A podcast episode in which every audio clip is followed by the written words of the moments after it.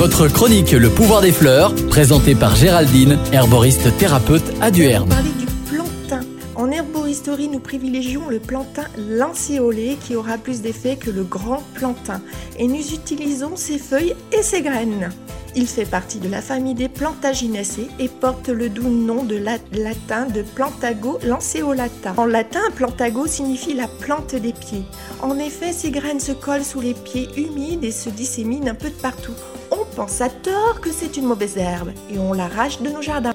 Pour la petite histoire, une jeune demoiselle vivait dans un château avec sa gouvernante et ce château était proche d'une grande route où des voyageurs passaient et s'arrêtaient pour la nuit.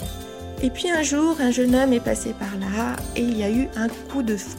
Le lendemain, le jeune homme reprit la route pour aller demander à son père la bénédiction d'épouser la jeune fille.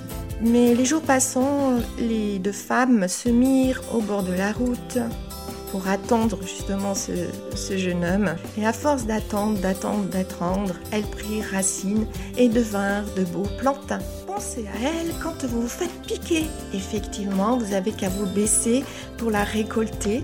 Vous la mettez un peu dans votre bouche pour que vous la mâchez un petit peu et que le sucre sorte. Et c'est ce sucre qui va vous soulager des démangeaisons et de la piqûre de l'insecte.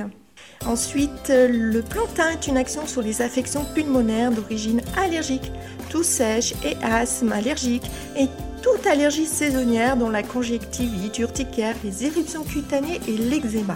Il agit aussi sur l'eczéma, le comme je vous ai dit, et ces graines sont utilisées pour la constipation. Attention toutefois, il n'est pas utilisé chez les enfants de moins de 3 ans, les femmes enceintes et allaitants. Herboristerie, je la vends sous forme de vinaigre officinal.